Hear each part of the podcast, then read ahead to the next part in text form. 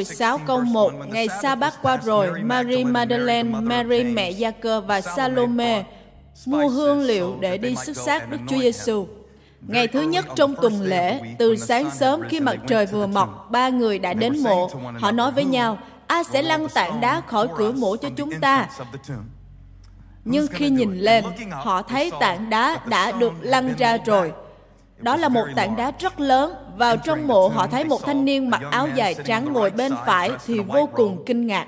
Nhưng người đó nói với họ, đừng kinh hoảng, các ngươi tìm Đức Chúa Giêsu người Nazareth là đấng đã chịu đóng đinh trên thập tự giá, Ngài sống lại rồi, không còn ở đây nữa. Hãy xem nơi đã an táng Ngài, nhưng hãy đi báo cho các môn đồ. Nói một cách khác, ngươi có thể nhìn nhưng đừng ở đây quá lâu, bởi vì Ngài không còn ở đây, nơi chết chóc này. Ngài không ở đây đâu. Ngài đã sống lại rồi. Cho nên hãy đi báo cho các môn đồ và phi rằng Ngài đang đến Galilee trước các người. Tại đó các ngươi sẽ thấy Ngài như Ngài đã phán. Vừa ra khỏi mộ, các bà liền chạy trốn. Tôi tự hỏi bạn đang trốn chạy khỏi điều gì hôm nay?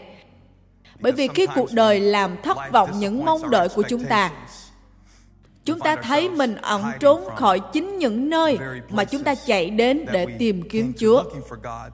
Họ chạy trốn khỏi mộ vì quá kinh ngạc và run sợ. Họ chẳng dám nói gì với ai vì quá khiếp đảm. Và phúc âm mát dừng lại tại điểm này. Đây là một kết thúc hơi bị ức chế với hoàn cảnh. Nó không phải là cách chúng ta mong đợi để kết thúc, nhưng đó là cách phân đoạn kết thúc. Có một sự thông báo cho mùa phục sinh này và tôi muốn nói với các bạn, hãy nói với người bên cạnh nhìn vào mắt họ và nói tiêu đề bài giảng của tôi cho mùa phục sinh năm 2018. Hãy nói, bạn ơi, nó không thể kết thúc thế này. Hãy nói với người khác, người mà bạn thầm hy vọng được nói chuyện với họ. Hãy nói, nó không thể kết thúc thế này. Cha ơi, xin sức dầu cho lời Ngài và mở lòng chúng con để đón nhận lời Ngài trong danh Chúa Giêsu. Amen. Xin mời các bạn ngồi.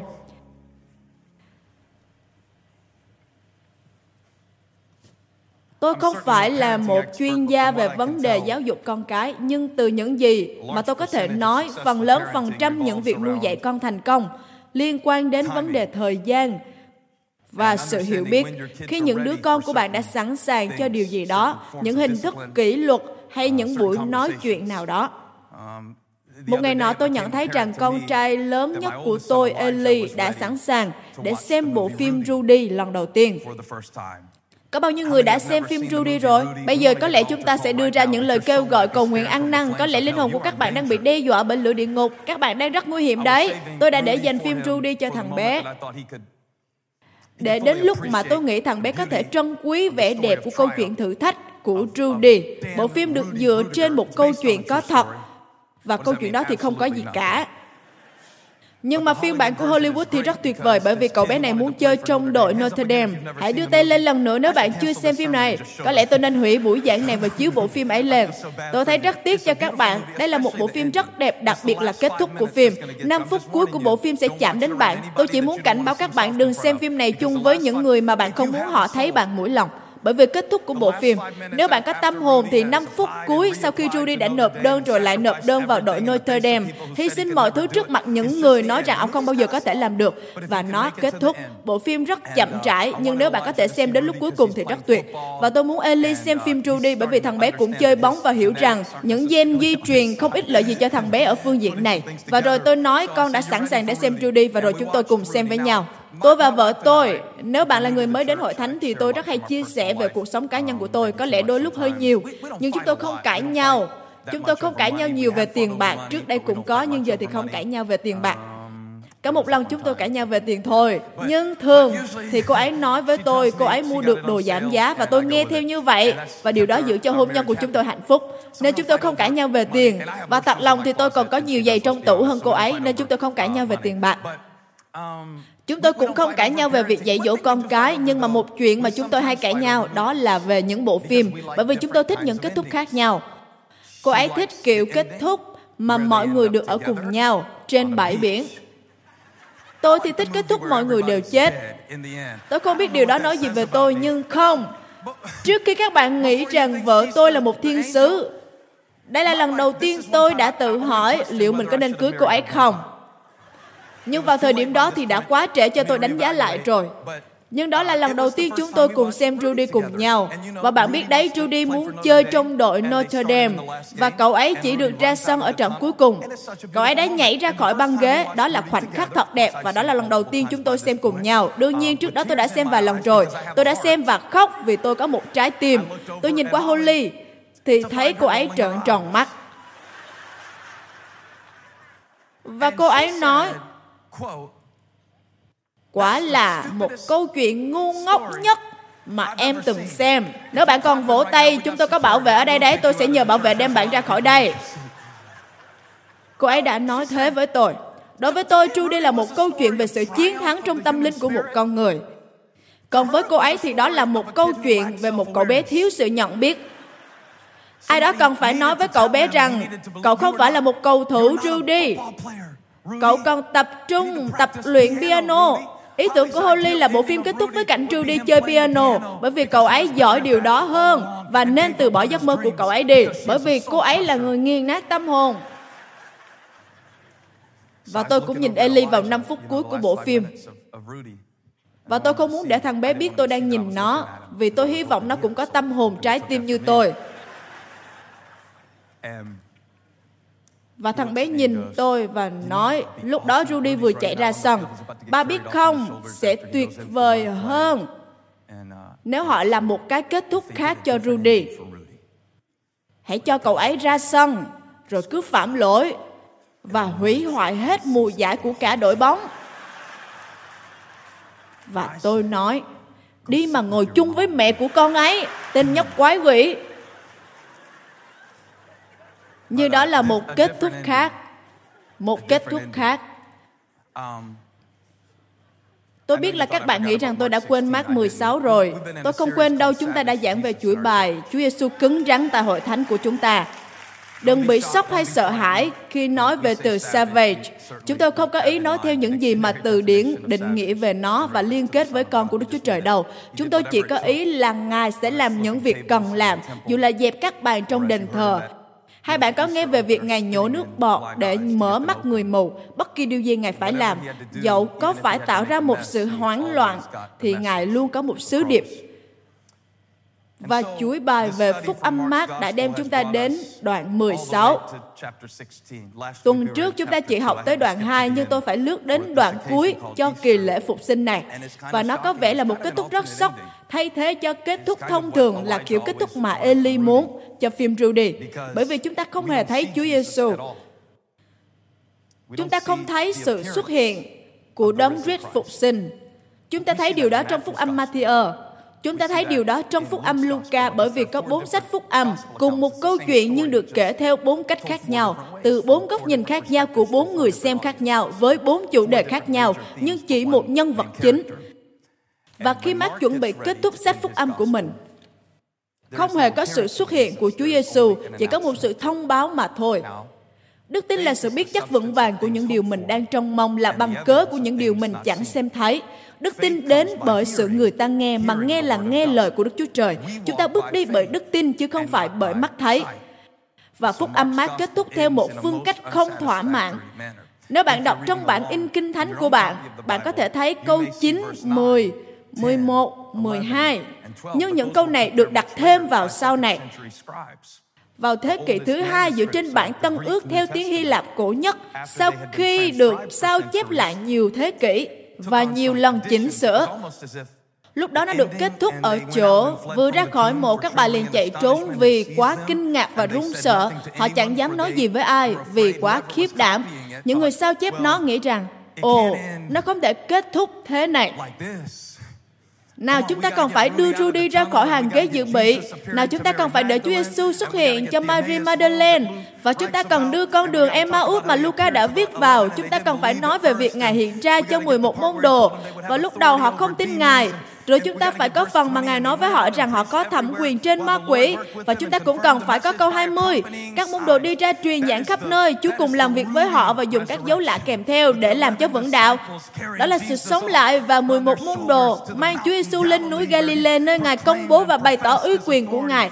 Nhưng theo bản cổ gốc thì phân đoạn này kết thúc tại một chỗ ngập ngừng ngay tại câu 8 ngay tại đó đôi lúc chúng ta có khuynh hướng muốn khiến đức tin trở nên những điều mà nó không phải.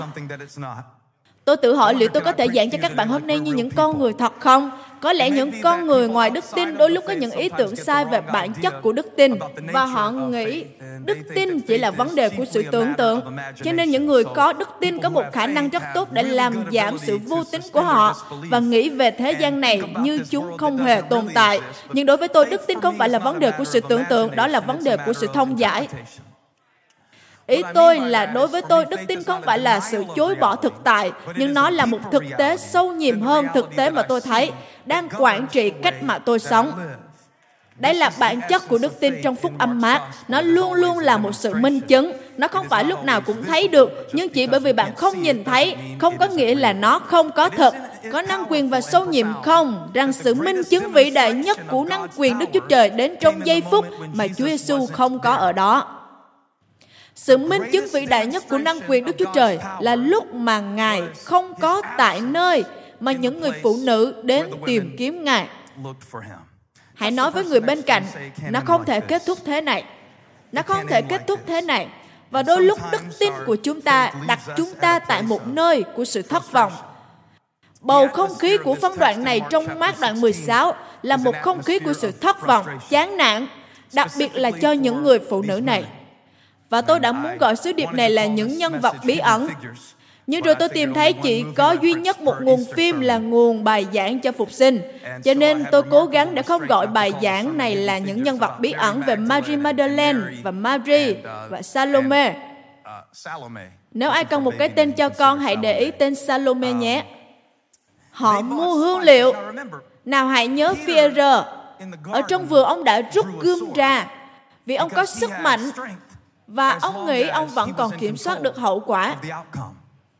Nhưng nếu bạn nhìn vào sáng ngày Chủ nhật, Chúa Giêsu đã chết được ba ngày theo cách tính của người Do Thái.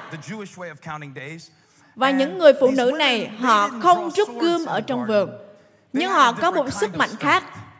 Những cô gái hương liệu, hãy cẩn thận. Họ có một loại sức mạnh mà có thể giúp họ dù ở giữa sự thất vọng vẫn có thể bước đến nơi mà tại đó giấc mơ của họ chết đi và làm tốt nhất có thể với những gì họ có.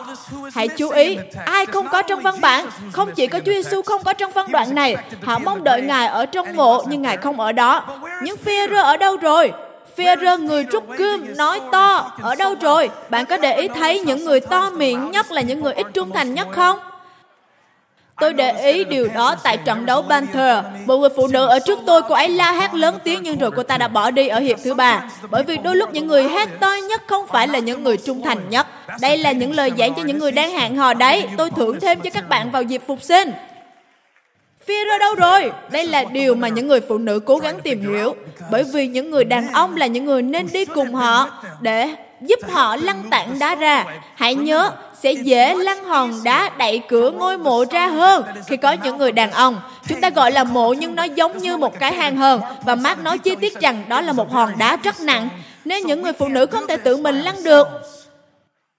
Và rồi họ nhận ra chúng ta có hương liệu nhưng lại không có sức mạnh để lăn hòn đá ra. Tôi nghĩ đây là một bản cáo trạng cho những người đàn ông. Tôi nghĩ đây là một bản cáo trạng cho 11 môn đồ. Tôi nghĩ là 12 nhưng Jura đã chết rồi. Ông đã chết rồi, ông không thể nào chịu được. Ông không thể nào đối diện với sự việc sau đó. Và Peter, người mà 50 ngày sau sẽ giảng trong ngày lễ ngũ tuần, đang rất thất vọng. Và ông không thể nào để ai thấy mặt mình được hay có lẽ ông không muốn bước ra khỏi bóng tối vì ông e sợ có nguy cơ thất vọng nhiều hơn.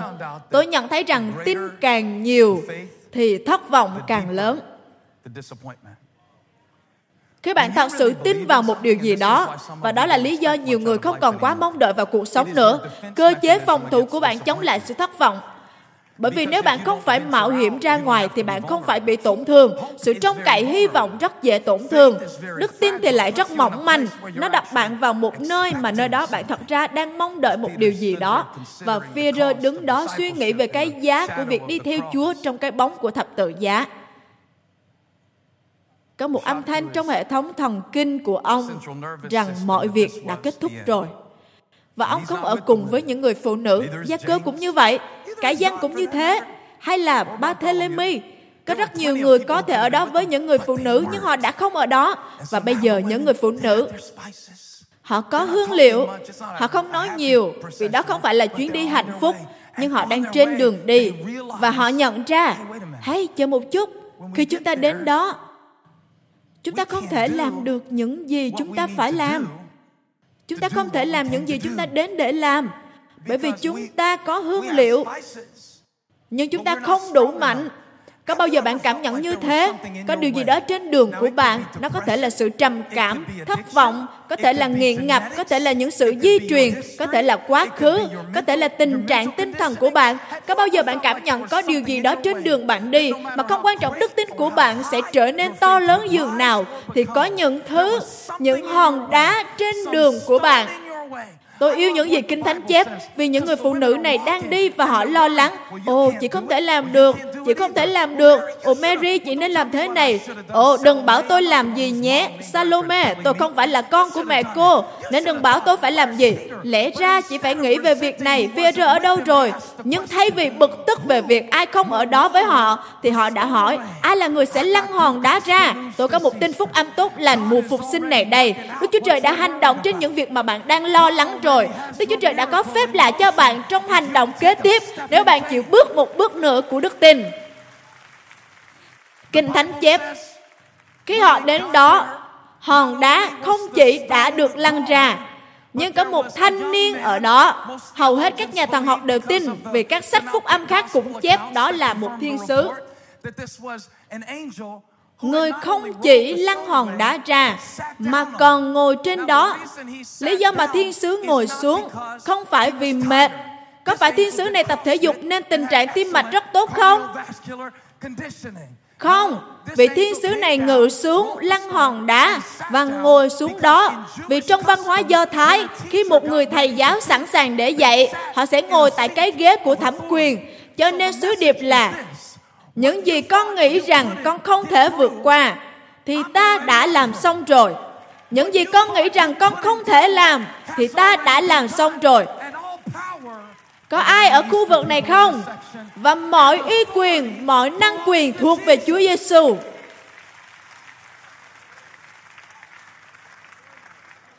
Tôi tin rằng những hòn đá sẽ vẫn cứ lăn ra. Tôi tin rằng Đức Chúa Trời đang hành động trên những điều mà bạn đang lo lắng. Tại sao bạn cứ thức khuya và khóc? Nhiều lần, chúng ta không hiểu điều gì đang xảy ra khi chúng ta bước đi. Chúng ta không hiểu điều gì xảy ra khi chúng ta bước đi. Matthew cho chúng ta nhiều chi tiết mà Mark bỏ qua. Bởi vì ông nói vài điểm trong khi những người nữ khoảng từ 3 đến 6 giờ sáng giữa bóng tối của sự nghi ngờ và thất vọng, chán nản. Một bầu không khí như thế đang có ở trong phân đoạn này và họ ở giữa sự thất vọng chán nản bởi vì họ thiếu sức mạnh và khả năng. Nhưng trong khi họ đang đi thì Chúa đang hành động. Trong khi họ đang đi thì Chúa đang hành động. Hãy xem câu thứ hai trong phân đoạn cuối cùng của Matthew. Đây là một kết thúc khác có một vài chi tiết khác mà chúng ta không thấy ở trong phúc âm mát. Kia, đất rung chuyển dữ dội vì một thiên sứ của Chúa từ trời xuống đến lăn tảng đá ra và ngồi lên trên. Thiên sứ đã trên đường đi trong khi những người nữ bước đến mộ Tôi muốn các bạn nhìn người bên cạnh và nói thiên sứ của các bạn đã trên đường đến rồi. Cho nên đừng căng thẳng về điều đó và cũng đừng quay lại mà chạy về nhà. Bởi vì trong khi các bạn lo lắng thì Chúa đã hành động rồi. Đức Chúa Trời thi hành nhiều công việc đặc biệt trong bóng tối và chỉ bởi vì bạn không nhìn thấy nó không có nghĩa là nó không được thực hiện. Nó không thể kết thúc thế này.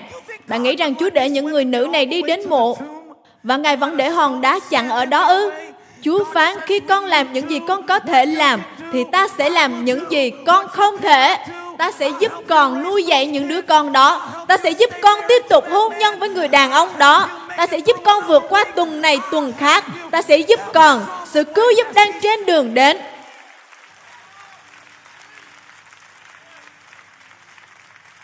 Nó không thể kết thúc trong sự thất vọng, chán nản.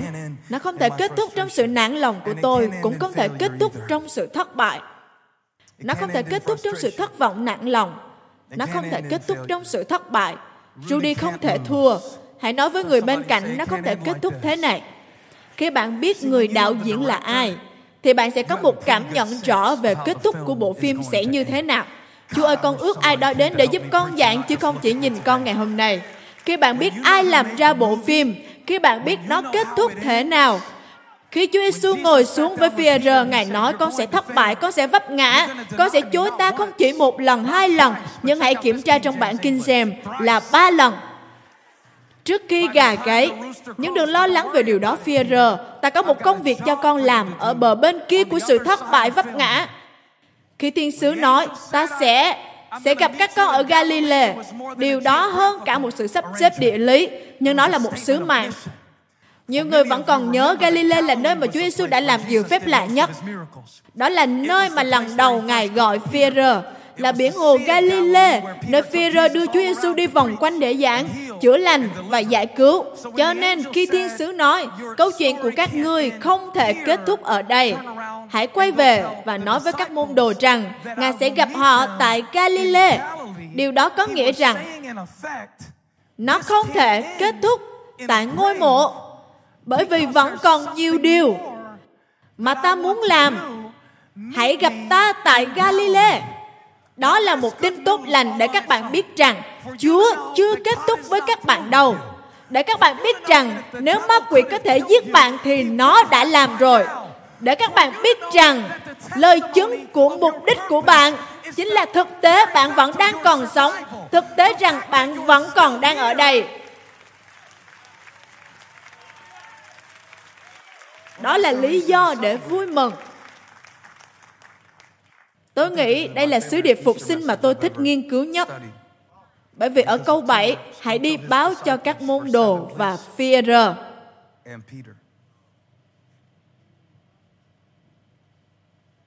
Đây là điều đụng chạm mạnh đến tôi. Rằng người khiến Chúa Giêsu thất vọng nhất là người mà Ngài gọi rõ tên cho sự cứu chuộc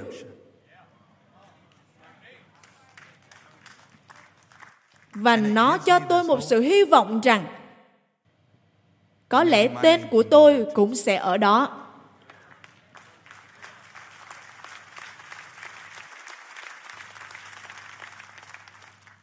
ta sẽ quay lại Galilee. Bởi vì tôi không tin rằng câu chuyện này sẽ kết thúc tại ngôi mộ. Nó không thể kết thúc như vậy. Hãy đi nói với Führer, bắt đầu tập luyện. Tập luyện việc gì? Tập luyện để giảng dạy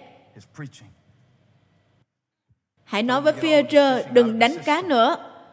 Bởi vì ta cần Führer. Trong vòng 50 ngày nữa, ta cần Führer trong ngày lễ ngũ tuần khi Đức Thánh Linh giáng xuống. Ta muốn người thất bại nhất, vấp ngã nhất trở thành một chiến tích cho sự chiến thắng và biến hình của ta. Và có ai ở đây đang đứng trước ngôi mộ của sự thất bại, nản lòng của chính các bạn hôm nay không? Mà không nhận ra sự sống lại là một sự mong đợi cho phép bạn kinh nghiệm cuộc đời. Không phải qua lăng kính của sự thất bại, nhưng qua lăng kính của ân điển. Và đó là một lẽ thật rất tuyệt vời cho Führer. Nhưng cho đến khi nó trở thành điều cho cá nhân của bạn, thì bạn sẽ bị mắc kẹt trong những thứ mà Đức Chúa Trời đang kêu gọi bạn bước ra. Nó không thể kết thúc. Tôi biết nó không thể kết thúc như thế này.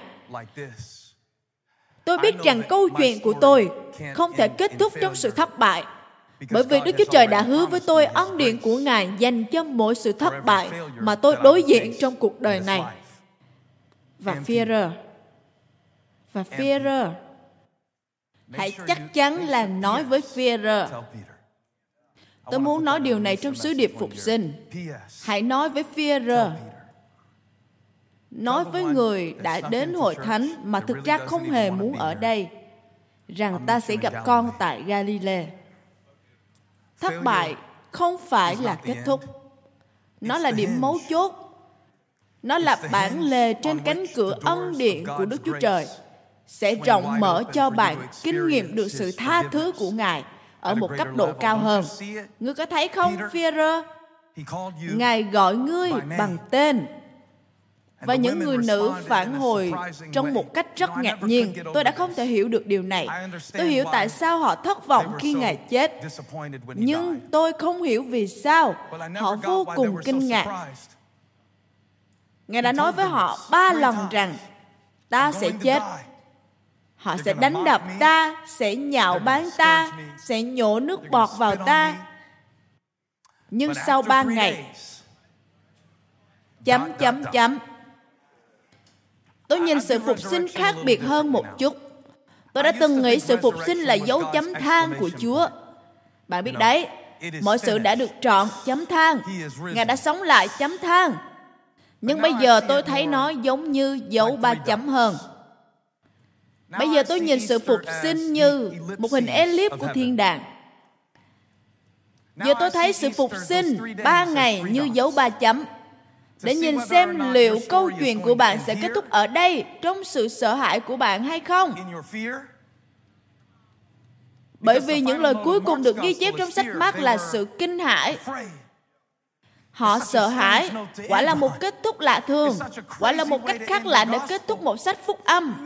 Có lẽ vẫn còn nhiều điều khác được ghi chép nhưng đã bị mất, đó cũng là một giả thiết, tôi không biết rõ, hoặc câu chính tùy thuộc vào chúng ta. Có thể lắm sự sợ hãi không phải là kết thúc, nhưng đó là một sự mời gọi. Bạn có thể thấy thông thường trong sách Mark khi nói về sự sợ hãi, thì luôn có điều gì đến sau việc đó. Có một khuôn mẫu như thế trong sách Mark rất rõ nét. Xuất hiện nhiều lần trong sách Mark, giống như trong Mark đoạn 5. Có một người nữ có vấn đề trong huyết và không ai có thể giúp bà tốt hơn. Kinh Thánh chép, bà hao tốn hết tất cả những gì mình có. Và thay vì trở nên tốt hơn, thì bệnh tình của bà xấu hơn. Bà nhồi nhét nhiều thứ vào cuộc đời mình. Bà có sự bận rộn và có cả sự tan vỡ. Bà dành nhiều thời gian cố để được mọi người thích và bà chỉ cảm giác cô đơn. Rồi bà đến chạm vào Chúa Giêsu tất cả mọi người đều muốn biết ai đã làm điều đó bởi vì có một đám đông tại đó và họ không biết ai. Nhưng bà thì biết và kinh thánh chép bà run sợ, phủ phục dưới chân ngài. Nhưng đó không phải là kết thúc của câu chuyện bởi vì khi Mark nói về sự sợ hãi thì có điều gì đó sẽ theo sau. Chứ nó không phải là kết thúc. Hãy nói với người bên cạnh nó không phải là kết thúc. Đó là một sự khởi đầu mới. Và sau khi bà sợ hãi, Chúa Giêsu nhìn bà và nói, Hỡi con gái, đức tin con chữa lành con. Hãy đi bình an. Bởi vì sự sợ hãi không phải là kết thúc, nhưng là một sự khởi đầu. Sau việc đó, người đàn ông tên Giai-ru có một đứa con gái nhỏ đã chết khi Chúa Giêsu trên đường đến nhà ông. Đám đông nói, Thôi, đừng bận lòng gì nữa. Đứa bé chết rồi. Chúa Giêsu nói không, cháu bé chỉ ngủ thôi, đừng sợ hãi gia Tru. Bởi vì khi ta đến, thì điều gì đó sẽ xảy ra và sẽ gạt bỏ đánh đổ hết những sự phán quyết theo các nguyên tắc trên đất này. Cháu bé sẽ thức dậy và đứa bé gái đã thức dậy. Bởi vì sự sợ hãi không phải là kết thúc. Một đêm nọ, các môn đồ đang ở giữa cơn bão, gió thổi rất mạnh và họ nghĩ rằng chắc họ sẽ chết lúc đó. Không, các ngươi không thể chết vì các ngươi còn có việc để làm. Kinh Thánh chép họ vô cùng sợ hãi. Nhưng sự sợ hãi không phải là kết thúc. Nhưng khoảnh khắc họ thấy sợ, Chúa Giêsu phán một lời thì sống yên biển lặng. Tôi cảm giác như sự bình an được phán với ai đó ngày hôm nay. Sự sợ hãi không phải là kết thúc.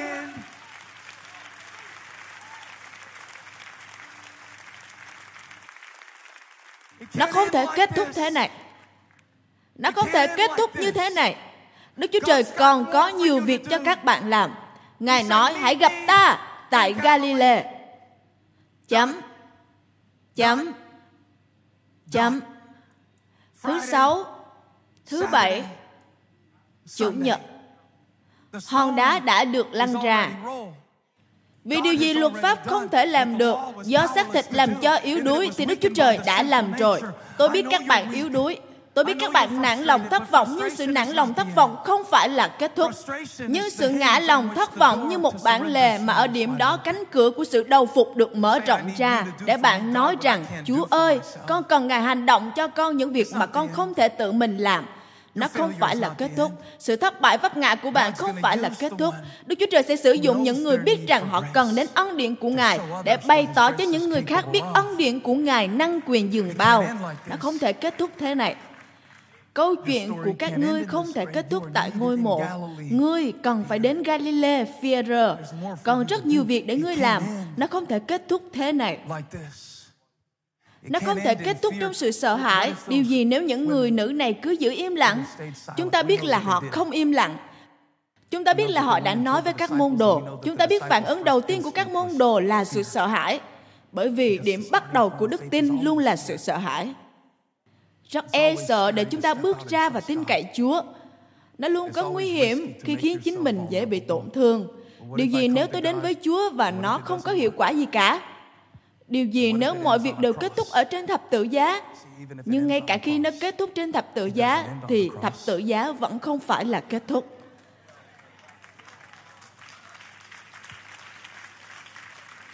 Đây là ngày thứ ba của các bạn. Tôi muốn các bạn đứng lên, nhắm mắt cúi đầu. Đây là giây phút phục sinh cho ai đó. Đừng ai rời đi. Tôi tin rằng Chúa đang gọi ai đó ra khỏi ngôi mộ của các bạn ngày hôm nay. Ngôi mộ của các bạn có thể giống như sự xấu hổ, có thể giống như tôn giáo, Ngôi mộ của chúng ta có thể như cách chúng ta cố gắng lăn hòn đá ra mà chúng ta không thể làm nổi dù chúng ta cố gắng bao nhiêu. Nhưng hòn đá đã được lăn ra. Cái giá đã được trả. Và đến cuối cùng chính là ân điện của Ngài. Chúa dẫn dắt bạn đến khoảnh khắc này để đón nhận ân điện của Ngài. Và bây giờ là đặt ân cho tôi cầu nguyện với các bạn, cho mỗi phi cho từng Mary hay Salome. Những người đang ở trong thời kỳ của sự thất vọng, bây giờ bạn nhận ra mình cần Chúa dường bao. Chúng ta sẽ cùng cầu nguyện bây giờ. Và nó là dành cho những người cần kinh nghiệm sự cứu rỗi, sự phục sinh sống lại trong năng quyền của Đức Chúa Trời. Ngay lúc này, nếu như bạn tuyên xưng bởi môi miệng mình rằng Chúa Giêsu là Chúa và lòng bạn tin rằng Đức Chúa Trời đã khiến Ngài từ cõi chết sống lại, tôi có một tin tốt lành cho bạn. Bạn sẽ được cứu. Dẫu bạn phải làm điều đó trong sự run sợ giống như những người phụ nữ đã run sợ khi họ trốn khỏi mộ. Ngay cả khi bạn cứ nhìn chầm chầm vào hòn đá hay một hoàn cảnh của cuộc đời, những xiên xích mà bạn không thể phá vỡ, tất cả đã xong rồi. Dù bạn có cảm thấy mình đã hoang phí thời gian, thì Đức Chúa Trời có thể mua chuộc những gì còn lại và biến đổi những lỗi lầm trong cuộc đời của bạn thành phép lạ. Nhưng nó bắt đầu bằng đức tin. Bởi ân điển thông qua đức tin mà chúng ta được cứu. Đây không phải là bởi chúng ta, mà là tặng phẩm của Đức Chúa Trời để không ai khoe mình. Và nó bắt đầu bằng việc thừa nhận rằng con là một tội nhân và con cần Chúa cứu thế. Ngay giờ này nếu bạn sẵn sàng để đến với Chúa, chúng ta sẽ cầu nguyện thật to như một gia đình. Hội hội thánh hãy cùng cầu nguyện để giúp đỡ cho những người đến với Chúa hay những người trở về với Ngài. Hãy nhắm mắt cúi đầu. Nếu bạn cầu nguyện bằng tấm lòng, từ thiên đàng Ngài sẽ nghe và tha thứ tội lỗi cho bạn và ban cho bạn một tấm lòng mới. Hãy cầu nguyện, thưa Cha Thiên Thượng, con đến với Ngài như một tội nhân đang cần một Chúa cứu thế. Và con cảm ơn Ngài hôm nay vì con của Ngài, Chúa Giêsu Christ. Con tin rằng Ngài đã chết thế để tha tội cho con và Ngài đã sống lại để ban cho con sự sống. Con đón nhận cuộc đời mới này. Xin khiến con trở nên một tạo vật mới. Đây là sự khởi đầu mới của con. Con sẽ theo Ngài cả cuộc đời con. hãy cứ nhắm mắt cúi đầu. nếu bạn vừa cầu nguyện như thế khi tôi đếm đến ba các bạn hãy giơ tay lên và công bố rằng đây là ngày thứ ba của bạn một hai ba. những sự khởi đầu mới khắp căn phòng này những sự khởi đầu mới đang ở khắp căn phòng này nào hãy cảm ơn chúa vì điều này Hãy cảm ơn Chúa vì điều này. Hãy cảm ơn Chúa vì năng quyền của sự phục sinh. Hãy cảm ơn Chúa vì dòng huyết của Chúa Giêsu. Hãy cảm ơn Chúa vì ân điển của Ngài. Hãy cảm ơn Chúa vì sự chiến thắng của Ngài. Cảm ơn Chúa vì sự đắc thắng của Ngài. Nào, hãy cảm ơn Chúa vì đã hủy phán mọi tội lỗi chống nghịch lại chúng ta. Hãy cảm ơn Chúa vì Ngài đã lăn hòn đá ra. Hãy vỗ tay và giao sự ngợi khen tốt nhất của chúng ta. Hãy công bố sự đắc thắng của Ngài tại đây. Hãy dâng Ngài sự ngợi khen. Thank you.